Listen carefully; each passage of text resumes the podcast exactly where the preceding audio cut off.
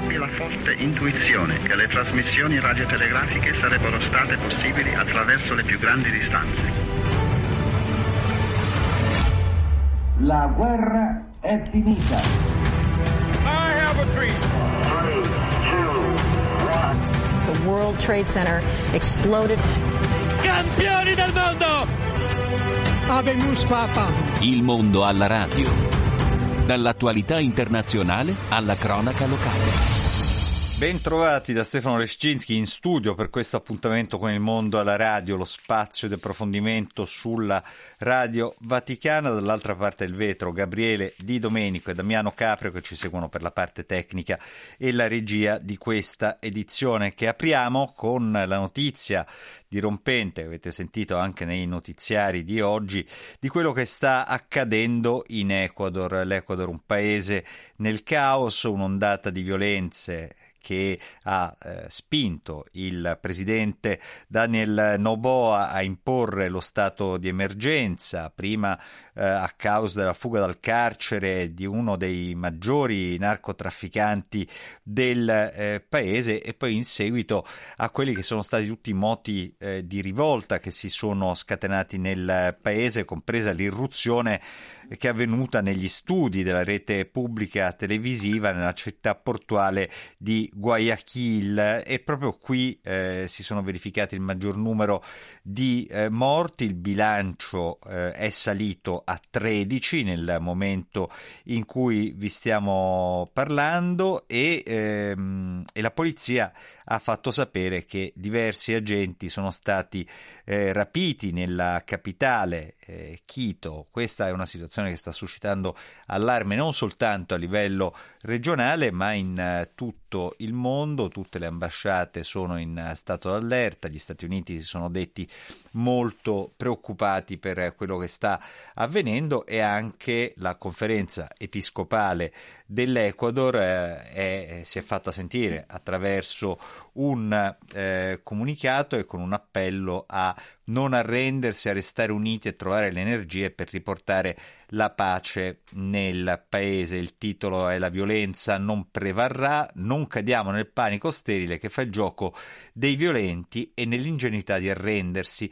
credendo che questa lotta sia solo per coloro che ci governano. Questa è l'ammonizione dei vescovi del paese latinoamericano. Per cercare di capire anche da dove origina e, e di cosa si alimenta questa ondata di violenza che ha sconvolto il paese, Marco Guerra ha intervistato Riccardo Moro, che è un economista esperto di paesi dell'America Latina. Sentiamo cosa gli ha detto.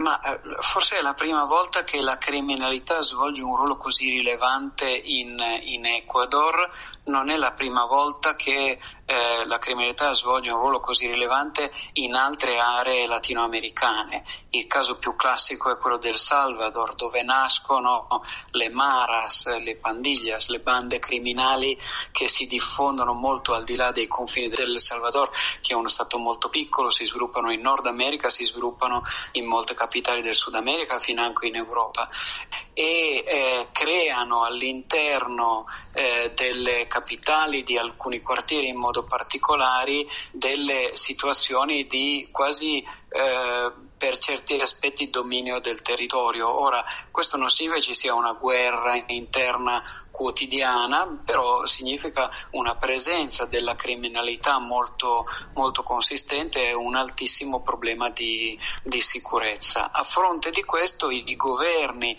hanno risposto in, con modalità diverse.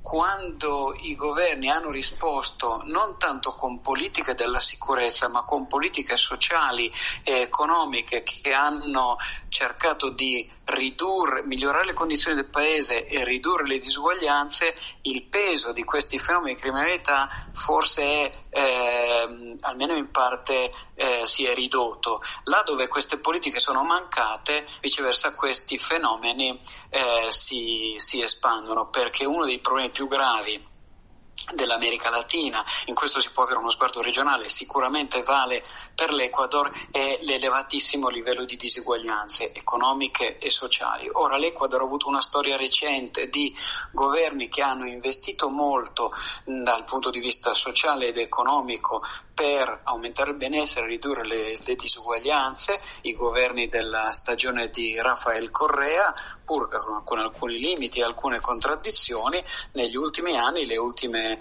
legislature, le ultime presidenze, viceversa questo non l'hanno fatto. E forse la, la, recrudescenza di questi fenomeni che hanno avuto il, loro culmine nella giornata di ieri effettivamente eh, potrebbero essere interpretate come una mancanza di politica e che, che, ti dà l'idea anche di poter aggredire lo Stato, le istituzioni, una televisione in fondo senza, senza danni perché, perché come dire, la comunità, la società diventa un campo aperto proprio per questo arretramento della politica.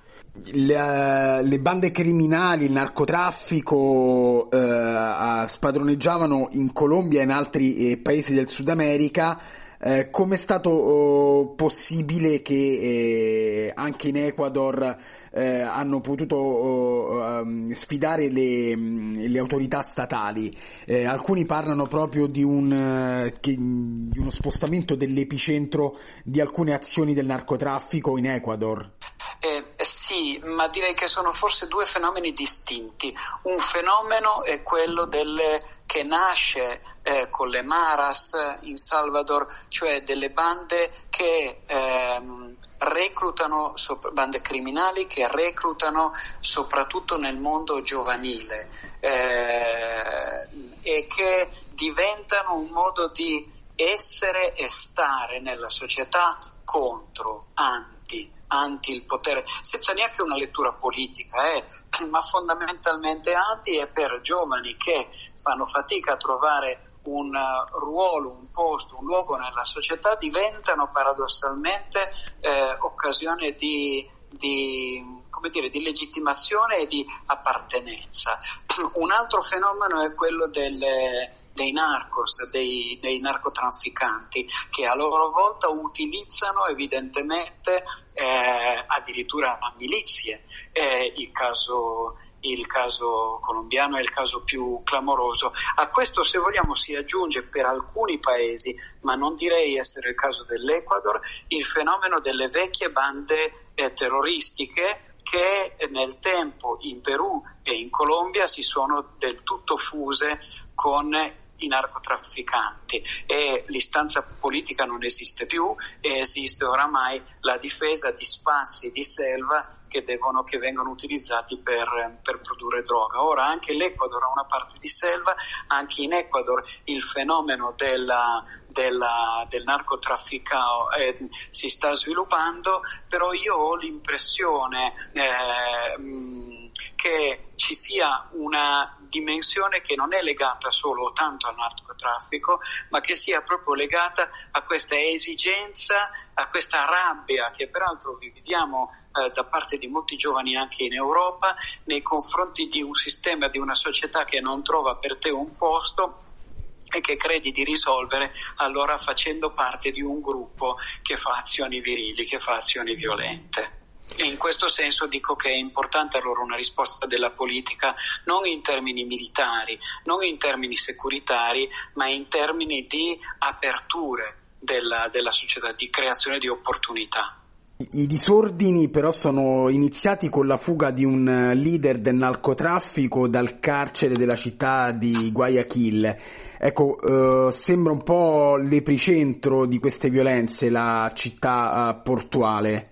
Eh, centro, certo, eh, Guayaquil è la città più importante dal punto di vista economico del, dell'Ecuador e l'Ecuador ha una capitale, Quito, che si trova, molto bella peraltro, che si trova in mezzo alle Ande, ma è il centro delle attività economiche senz'altro Guayaquil, proprio perché gode anche storicamente della importanza molto rilevante del suo, del suo porto per i commerci e eh, analogamente anche i fenomeni sociali si riproducono più rapidamente eh, in, questa, in, questa, città. Da Guayaquil sono partite sia le iniziative politiche più rilevanti degli ultimi, degli ultimi decenni, ma purtroppo anche fenomeni di devianza come quello del concentrarsi, eh, come quello del Pandillas, ma poi anche quello di concentrarsi presso questa città degli interessi economici più forti anche da parte dei narcos. Ecco, l'Ecuador aveva recentemente votato ed eletto Noboa, un uh, presidente eh, liberale, dopo diversi anni appunto di mm, governi eh, diciamo improntati sulla linea politica di Correa. Ehm, la politica dell'Ecuador può ritrovare la stabilità e che momento sta attraversando? Ma sta mh, mm, attraversando un momento di confusione. Il, dopo la stagione di, di, Correa è nata una stagione in qualche modo di reazione al, al correismo. Il presidente Correa è stato, è stato eh, investigato, in questo momento non vive nel paese, eh, addirittura viene emesso un mandato di cattura nei suoi, nei suoi confronti e si aprì una stagione in qualche modo di reazione a tutto questo. Eh, sembrava che in una sorta di eh, parabola di, di, cicli che si ricorrono ehm, in queste elezioni potesse eh, riprendere, ricevere il favore una stagione nuovamente progressista. È stato eletto Noboa che non ha una grande esperienza politica ed è una espressione della elite eh, ricca del, del, paese, appunto una di quelle elite in cui difficilmente la fascia meno favorita riesce, riesce a riconoscersi. Noboa si è presentato come una sorta di liberal, eh, ma un liberal che non è esattamente corrisponde a ciò che si intende per liberalismo, ad esempio nel Nord eh, America, in figure come quelle di, di, di, Oboa, di, di Obama, eh, quasi con un'idea un po' invece di alleggerimento del ruolo dello Stato, salvo poi dichiarare la guerra, il coprifuoco di fronte a un fatto peraltro molto grave come quello della televisione di, di ieri. In questo momento eh, mi, non, è, è, difficile dare un'interpretazione, eh, sembrerebbe esserci un dibattito politico mh, consistente tra una fascia progressista che domanda politiche sociali, una fascia più conservatrice che queste politiche viceversa nega e, e, e, e Oboa che ha cercato di proporsi come rappresentante di questa seconda, però con un'attenzione ai temi della prima. Ma ma onestamente non è una persona che rappresenti un percorso politico molto antico con un contributo sociale molto forte. Allora in questo senso in Ecuador come in altri paesi latinoamericani, ma eh, questo è un fenomeno internazionale, oggi la politica è un pochino più figlia di movimenti che sono legati al leader piuttosto che eh, a percorsi politici corali, salvo appunto una parte del mondo indigeno e una parte del mondo progressista che però in questo momento non hanno la maggioranza. Ecco, tornando proprio ai fatti di questi giorni, il, il presidente Noboa ha emesso un decreto che fra le altre cose elenca la presenza di 21 gruppi del crimine organizzato transnazionale, eh, caratterizzati come organizzazioni terroristiche e attori eh, belligeranti. Ecco, quindi eh, cioè, il paese sembra veramente squassato da una violenza molto diffusa con eh, moltissimi eh, gruppi di criminalità organizzata. Allora, io su questo non vorrei sottovalutare il problema o dare l'idea di sottovalutarlo, eh, faccio però presente un elemento di rischio e cioè quello di utilizzare la presenza grave di fenomeni di eh, bande armate e di bande che sono chiaramente schierate contro lo Stato per legittimare dei percorsi che in qualche modo portano a svolte di regime. Eh, se noi guardiamo quello che è successo nel vicino Perù, questo è esattamente ciò che è accaduto durante l'ultimo anno, o meglio un anno fa.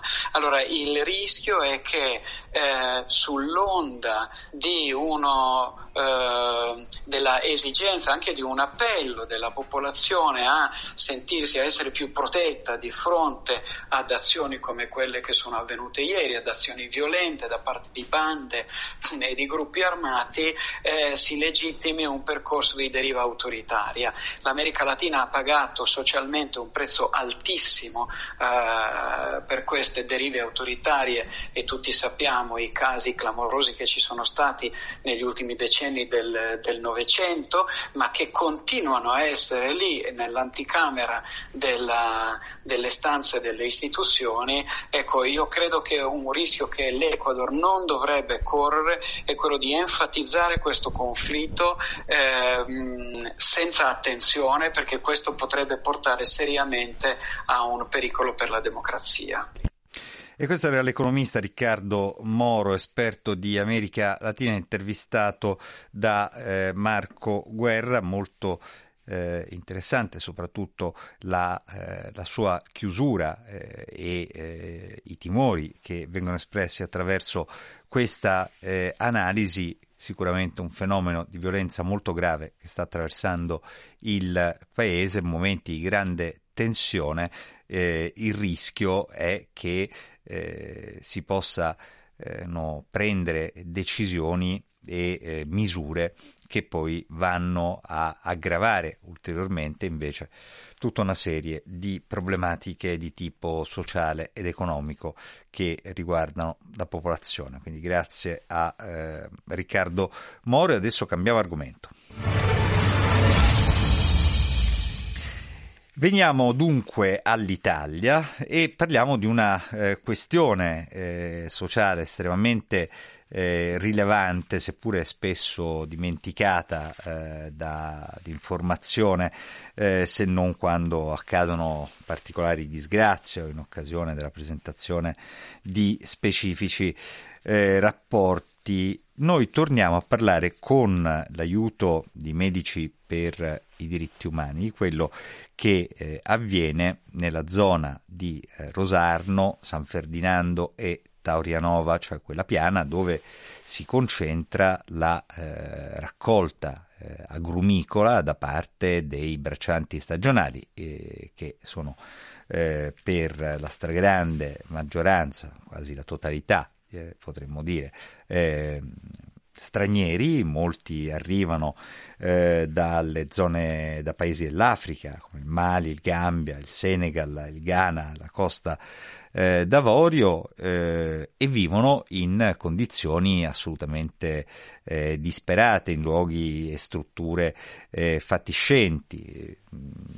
La situazione di Rosarno era saltata agli onori delle cronache per eh, la grave condizione di caporalato che caratterizzava eh, le condizioni di lavoro di eh, queste persone e il fatto che eh, venissero sottopagate o spesso eh, come purtroppo ancora accade, vengono eh, pagati eh, in nero e quindi con delle condizioni eh, lavorative assolutamente eh, svantaggiose. Da un punto di vista, diciamo così, trattamento puramente lavorativo, le cose un po' sono cambiate e un po' sono eh, migliorate anche a eh, alcuni provvedimenti eh, di legge dal punto di vista invece eh, dell'ospitalità, eh, dal punto di vista della dignità del, del lavoro e della vita di, questi, di queste persone, sembra che eh, si faccia molta fatica a cambiare. E eh, lo conferma un uh, comunicato che è stato pubblicato oggi proprio di Medici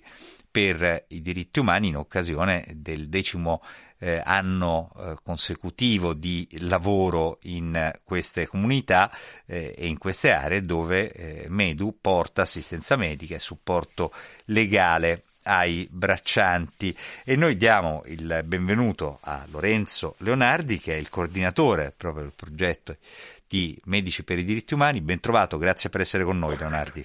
Buon pomeriggio, grazie a voi per l'invito.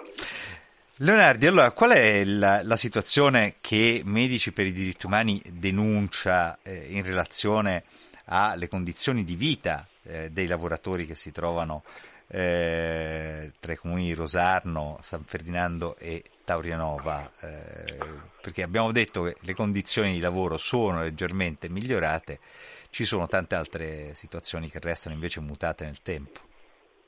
Sì, esatto, il discorso è esattamente questo. Se eh, abbiamo potuto verificare nel corso degli anni che comunque le condizioni lavorative, perlomeno per quanto riguarda la paga, sono leggermente migliorate dal punto di vista sociale e soprattutto abitativo, purtroppo rimaniamo eh, fermi a quelle che erano le condizioni del nostro primo eh, progetto qui ormai dieci anni fa. Quindi tuttora noi operiamo eh, nella piana di Gioia Tauro, eh, in particolare in tre diversi insediamenti che sono la famosa tendopoli di San Ferdinando dove vivono più di mille persone e la Contrada Russo che è un vecchio eh, casolare abbandonato dove all'interno e tutto attorno sono stati creati questi insediamenti eh, da, dai migranti e poi eh, il campo container. Ecco, in questi tre centri eh, vi sono delle enormi difficoltà perché non ci sono servizi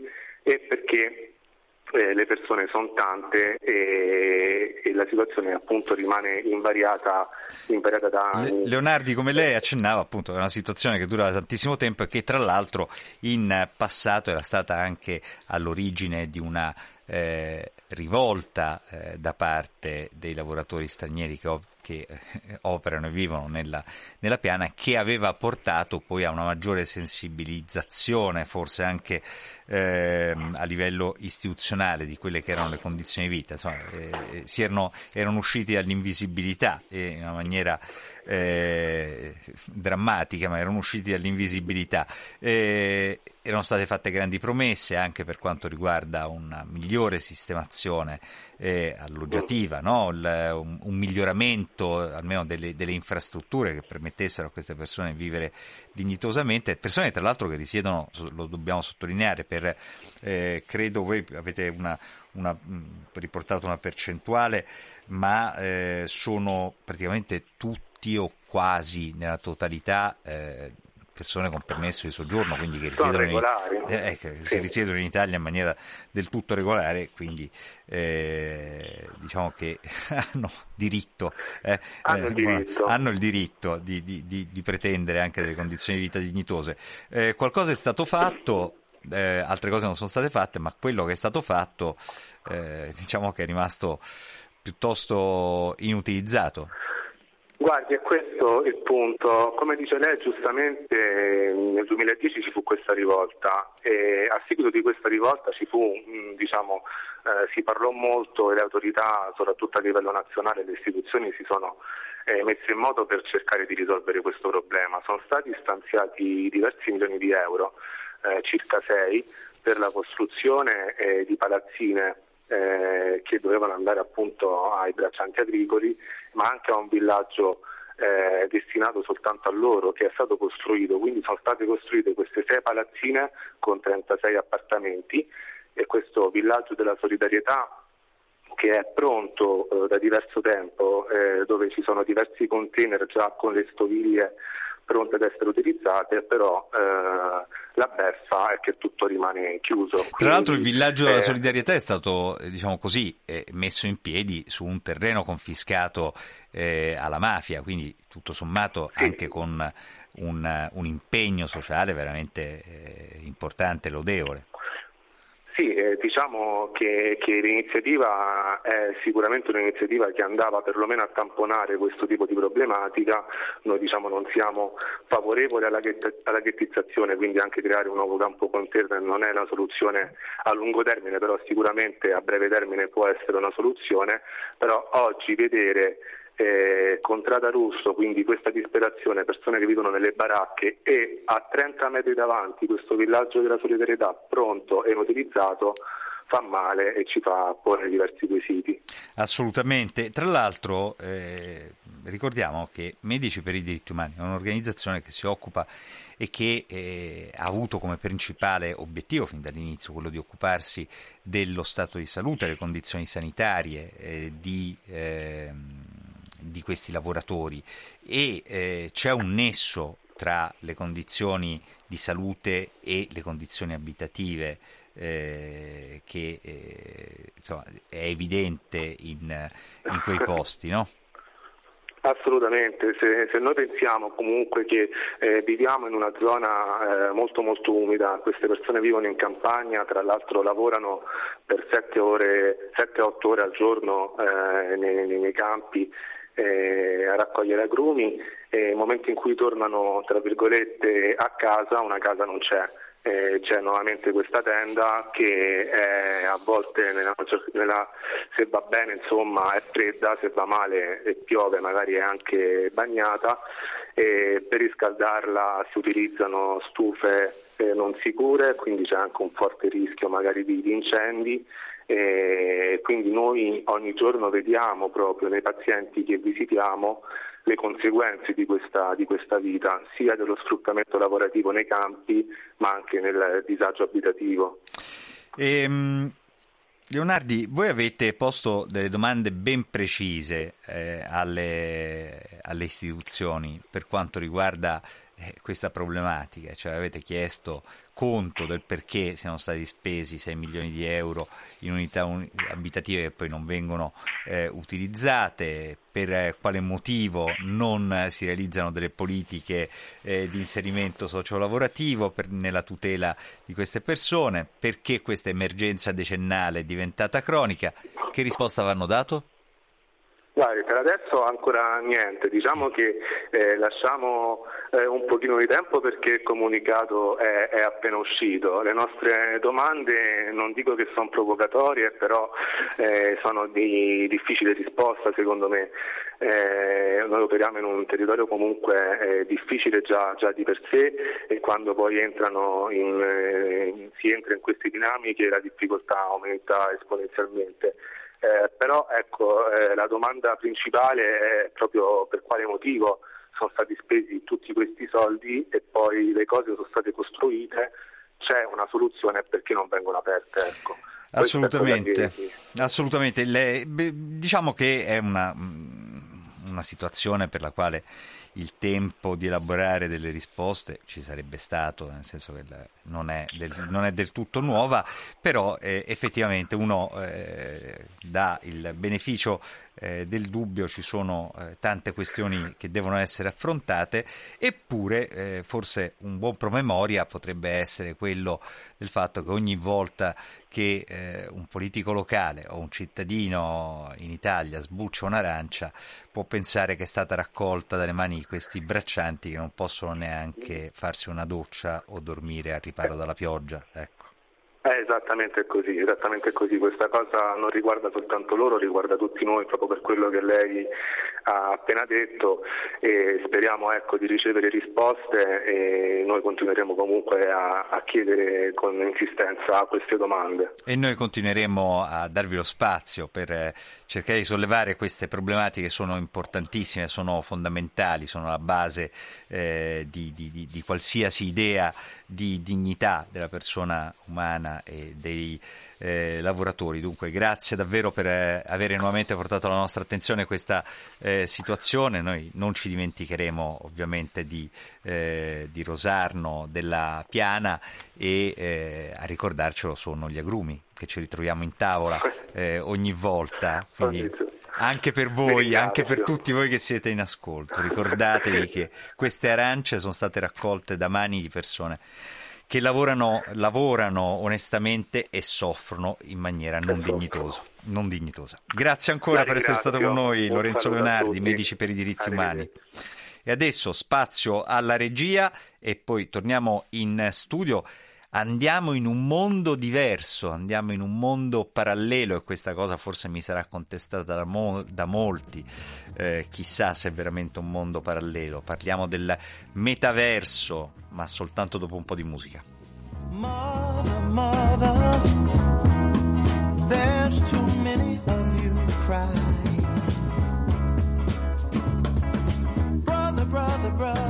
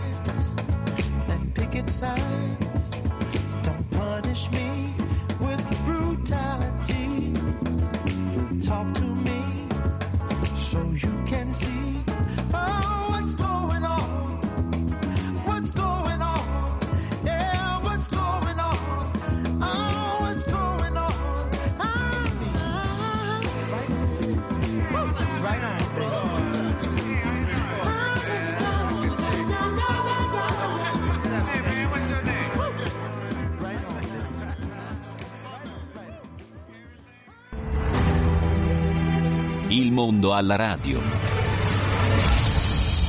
Nuovamente ben trovati da Stefano Rescinski in studio, Gabriele Di Domenico e Damiano Caprio per la parte tecnica e la regia di questa edizione del Mondo alla radio. Come vi ho detto pochi istanti fa in conclusione della prima parte, parliamo di un mondo parallelo e non sappiamo quanto sia parallelo. In realtà la questione è dibattuta. Parliamo del metaverso. Il metaverso, che cos'è il metaverso? È un mondo digitale in cui gli utenti possono muoversi ed effettuare diverse attività, giocare, assistere a un concerto, fare shopping grazie a un alter ego virtuale. Perché torna in evidenza questa questione del metaverso? Perché recentemente c'è stata una eh, denuncia un caso che è stato sollevato da un quotidiano britannico, il Daily Mail, che ha rivelato eh, e ha riportato la storia di una aggressione sessuale virtuale virtuale, poi bisogna vedere quanto virtuale, perché se sto mondo è parallelo o non è parallelo, è vero, non è vero, chi ci opera, comunque sia, un'aggressione sessuale ai danni di una giovane donna, giovane donna che partecipava nel metaverso con il proprio avatar, che è stato appunto quello molestato, e che ha sperimentato, eh, come ha denunciato lei stessa, lo stesso trauma psicologico ed emotivo di chi viene violentata nel mondo reale. Ora, di questo noi parliamo oggi, anche perché quello che è avvenuto, a parte il fatto che già era avvenuto in, eh, in passato, c'erano già stati, c'era già stato un caso che aveva suscitato eh, grande, eh, grande, scalpore, era una giornalista che eh, era stata molestata in un, uh, in un, ambiente che si chiama Horizon Worlds, un metaverso creato da, da Meta, di, eh, dell'azienda di, di, Zuckerberg, quella di, di Facebook, per, per intenderci. Eh.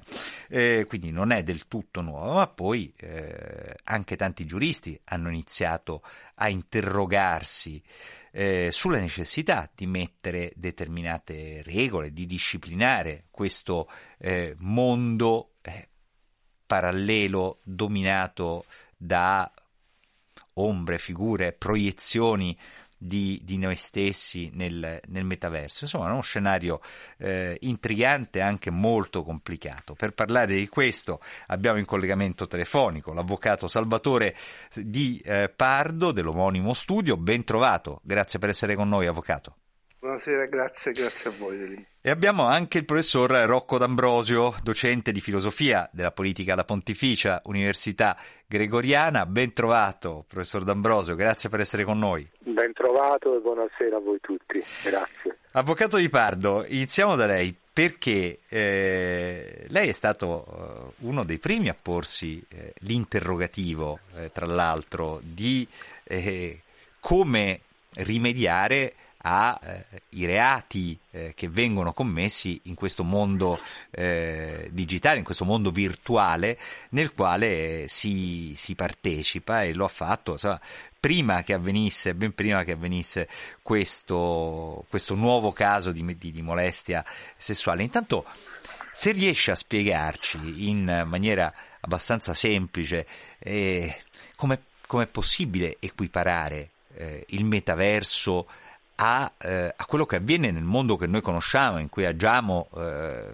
tutti i giorni, noi persone normali, insomma, che non, che non, eh, che non ci diamo da fare con eh, questi, queste, queste diavolerie tecnologiche, come direbbe chi ha qualche anno più di noi. Sì, sì, allora, come, come giustamente è stato detto, il metaverso è un mondo parallelo ma è un mondo parallelo in cui noi possiamo agire esattamente come agiamo nel nostro mondo reale. e eh, grazie allo sviluppo tecnologico possiamo fare e fa- faremo sempre di più le stesse cose che facciamo nel mondo reale, cioè vediamo, partecipiamo a un concerto, ci incontriamo, parliamo con gli amici, soprattutto i più giovani si incontrano, è, è il loro luogo di incontro in cui eh, dialogano, si, si vestono anche nel metaverso tenendo conto delle mode, ehm, possiamo stipulare dei contratti che hanno validità, quindi Ma sostanzialmente che hanno validità nel mondo reale? che hanno validità nel mondo reale se ehm, diciamo così eh, hanno certi requisiti. Eh, c'è nel metaverso la stessa tutela dei marchi, delle, delle- delle prerogative che esistono nel, mon- nel mondo reale. Il problema qual è? Il problema è che il metaverso non ha sua, su- un suo spazio delimitato come per esempio può essere spa- il territorio di uno Stato, l'Italia, e, non, e chi accede al metaverso non sempre è perfettamente identificabile. Quindi possiamo avere un comportamento scorretto che si verifica nel metaverso da parte di un utente che non è né italiano né europeo e appartiene a un altro Stato con regole diverse. Quindi per fare il punto possiamo dire che questi avatar che agiscono nel metaverso, quindi queste eh, figure elettroniche che noi eh, costruiamo fondamentalmente, rispecchiano in tutto e per tutto la nostra, la nostra persona. Non sono, eh, diciamo così, entità che agiscono in maniera autonoma. Eh, agiscono su, su- Esatto. sui nos- su impulso della persona che ha creato mentre noi siamo responsabili dei nostri comportamenti, nel, nel metaverso è difficile rendere responsabile sia la persona fisica ma anche l'avatar dei comportamenti. Quindi se io partecipo eh, a una eh, partecipo, vedo- vado a vedere una partita nel metaverso e ehm, mi comporto con, eh, in maniera irregolare, insulti razzisti e così via, eh, è difficile potermi punire perché è difficile potermi identificare, è difficile individuare la normativa eh, di riferimento. O come nel caso della ragazza, io di- nei confronti eh, singolare rilevare come le donne non sono tranquille nemmeno nel metaverso, quindi è veramente un, edifi- è un mondo parallelo ma è simile al nostro. Ecco, una, una ragazza minore di età che viene eh, abusata, obiettivamente abusata, eh, è difficile individuare sia il responsabile sia la normativa applicabile. Adesso poi facciamo un passo avanti perché spieghiamo come sia possibile abusare di una, di una persona o fare violenza a una persona nel metaverso e, eh, e che questa violenza agita nello spazio eh, virtuale, nello spazio digitale, possa avere delle ripercussioni nel mondo reale. Ci arriviamo tra eh, un attimo, perché poi il nocciolo della questione fondamentalmente, secondo me, è proprio lì. Eh, a parte la necessità di avere una visione anche filosofica diversa di approccio a questo mondo, perché alcuni reati sono, sono stati, eh, diciamo così, previsti, eh, così come sono state previste eh, delle, delle- delle pene, delle ripercussioni eh, nel, nel mondo reale, ma non riguardano tanto la sfera sessuale quanto piuttosto eh, quella ehm, diciamo così, economica, fi- finanziaria, di denaro, insomma, che poi Sì, è sempre sì, quello più importante. Rocco D'Ambrosio è d'accordo nel dire che il metaverso è una realtà parallela o non lo è una realtà parallela? Eh, quelle figure che agiscono nel metaverso sono persone eh, reali, sono persone mascherate, travisate o sono creature dell'informatica che noi generiamo e che pensiamo non possono nuocere, non possono subire nessun danno? Eh, la parola parallelo, parallelo mi crea qualche problema.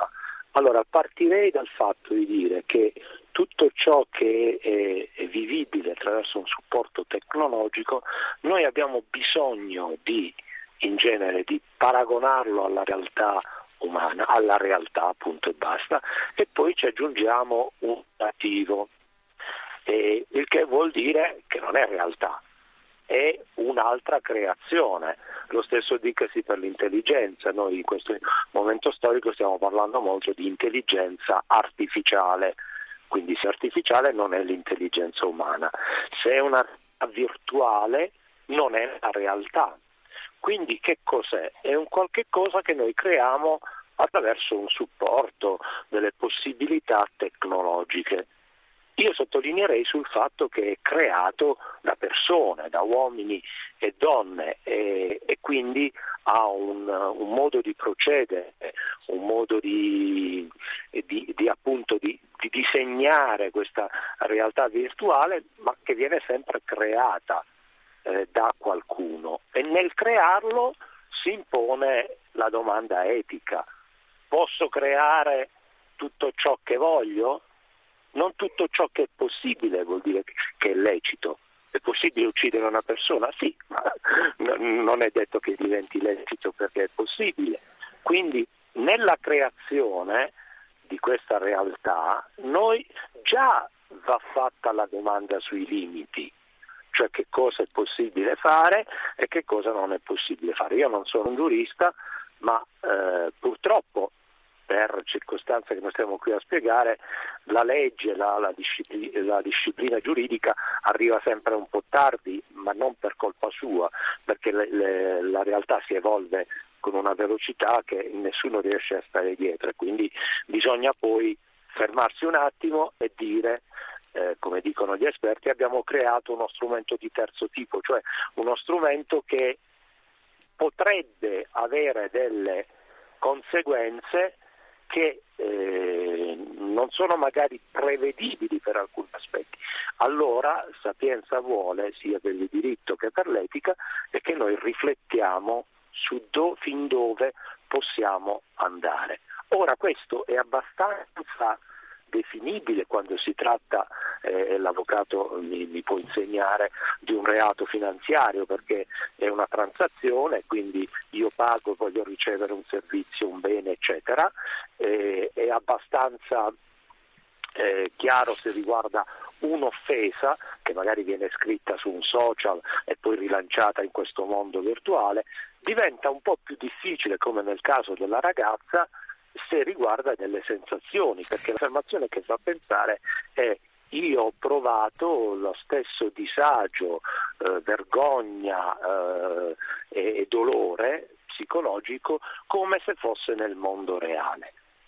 Esattamente. Questo è, il punto. Questo è il punto. Questo è il punto. Eh, avvocato Ripardo, allora, eh, un conto è dire ho provato questa sensazione, un conto è eh, dire qualcuno ha man- molestato un, un avatar nel, nel, mondo, eh, nel, mondo, virtuale. Eh, a noi viene da pensare, quelli che, siamo, quelli che sono rimasti un po' indietro, viene a pensare ai videogiochi, no? Eh, nei videogiochi accadevano le peggiori turpitudini ancora, cioè, ci si ammazza, ci si ferisce, eccetera, ma di fondo nessuno dice niente, sono i personaggi del videogioco, sì, li manovriamo noi, ma nella realtà poi non si fa male nessuno, perché nessuno di noi sente, non so, un colpo eh, magari in testa ricevuto dal personaggio nel videogioco. Nel mondo invece del metaverso non è così, perché eh, si entra in maniera fisica anche nel metaverso, no?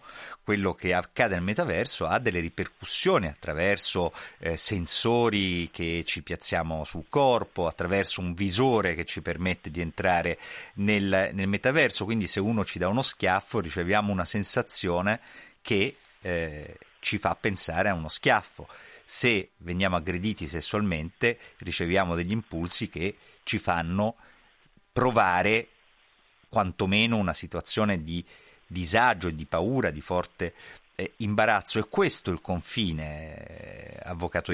Ho colto, ho colto perfettamente il punto, cioè eh, il metaverso non è un gioco innanzitutto, è un mondo di relazioni, è un mondo in cui eh, si interagisce con le persone esprimendo la propria personalità e quindi anche così, quindi è, ed è una realtà immersiva, cioè è costruita per rendere la partecipazione del, dell'avatar in quella realtà quanto più simile al reale, sarà sempre più simile al reale.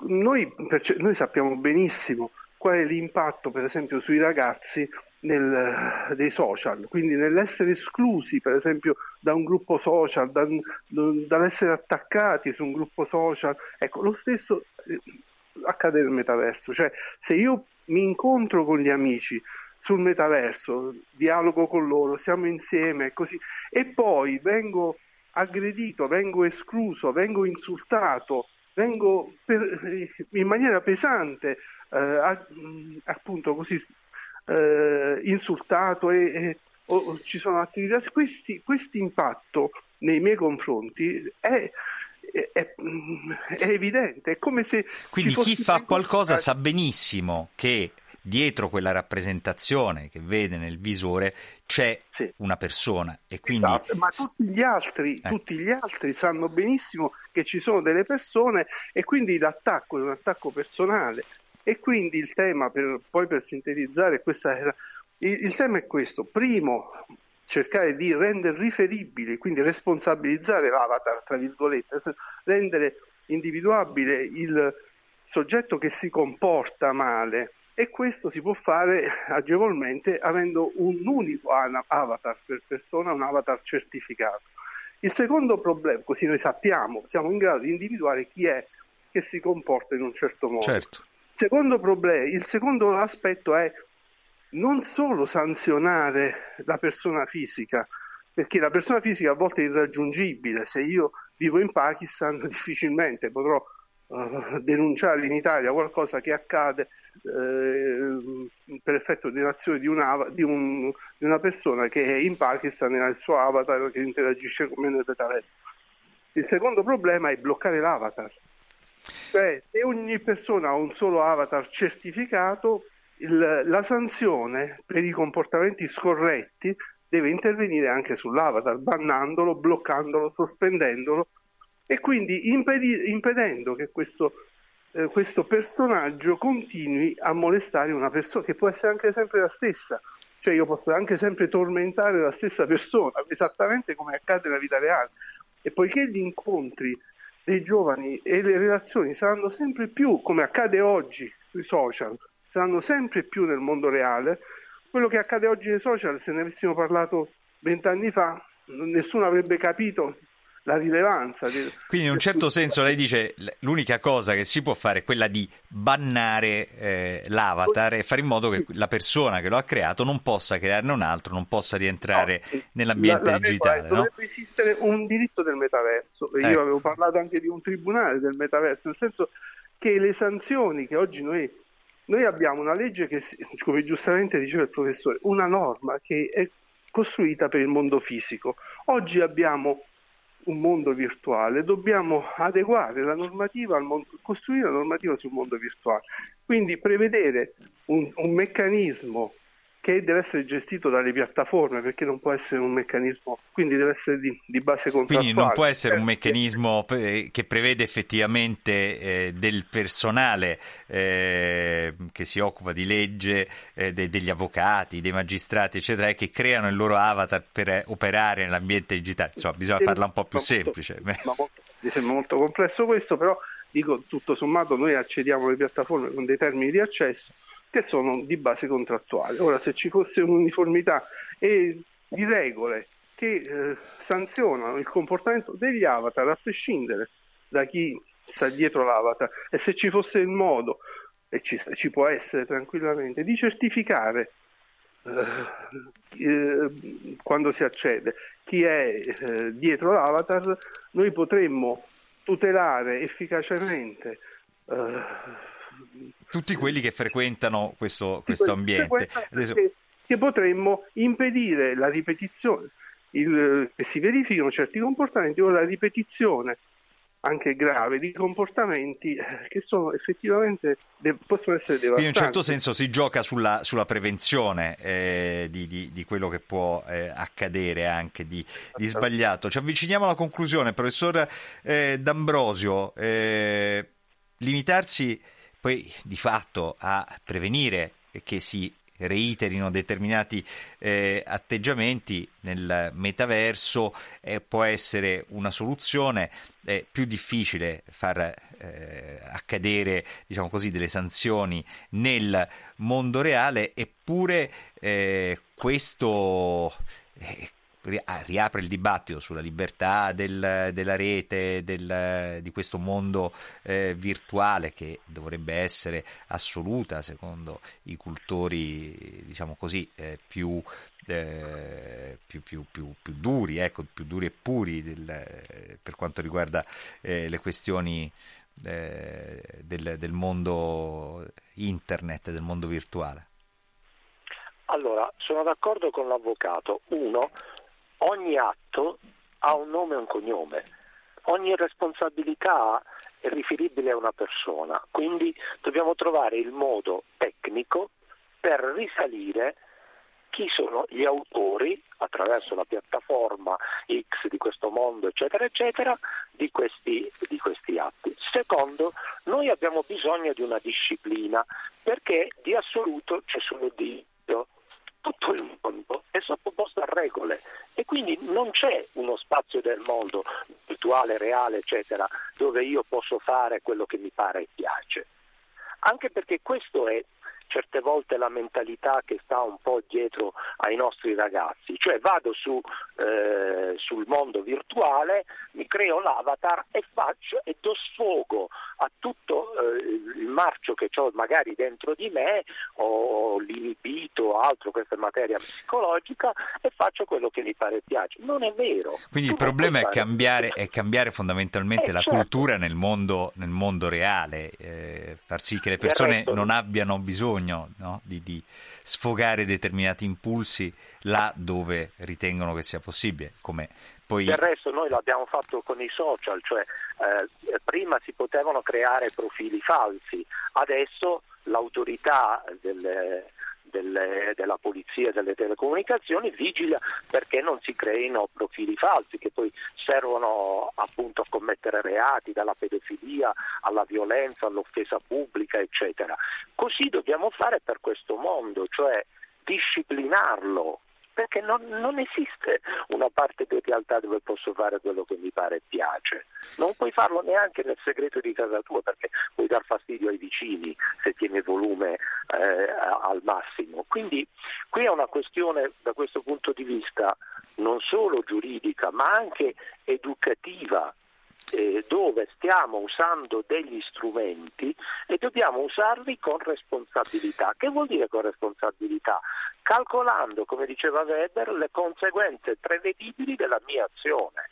E su questo, e su questo Eh. ci dobbiamo fermare, professore, perché il tempo a disposizione, è terminato, ma è un eh, argomento importantissimo, tanti temi che sono venuti fuori, tanti temi che potrebbero venire fuori continuando. Spero che noi si possa fare un'altra puntata su, eh, questa, Certo. su questa tematica perché veramente c'è eh, molto da parlare e molto da ragionare su questi temi. Intanto io voglio ringraziare tantissimo l'avvocato Salvatore Di Pardo che si occupa proprio di queste tematiche e eh, è stato la fonte di ispirazione fondamentalmente della nostra trasmissione di oggi e voglio ringraziare ovviamente il eh, professor Rocco D'Ambrosio che oltre a essere docente di filosofia della politica alla eh, Pontificia Università Gregoriana è anche grande amico della nostra trasmissione, non si sottrae mai quando lo chiamiamo. Grazie. Quindi grazie, doppio grazie.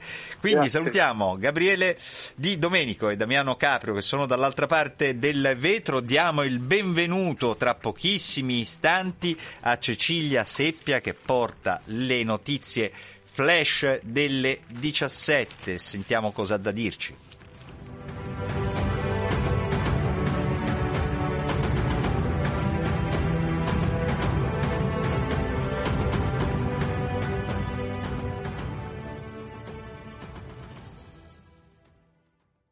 Stai ascoltando Radio Vaticana.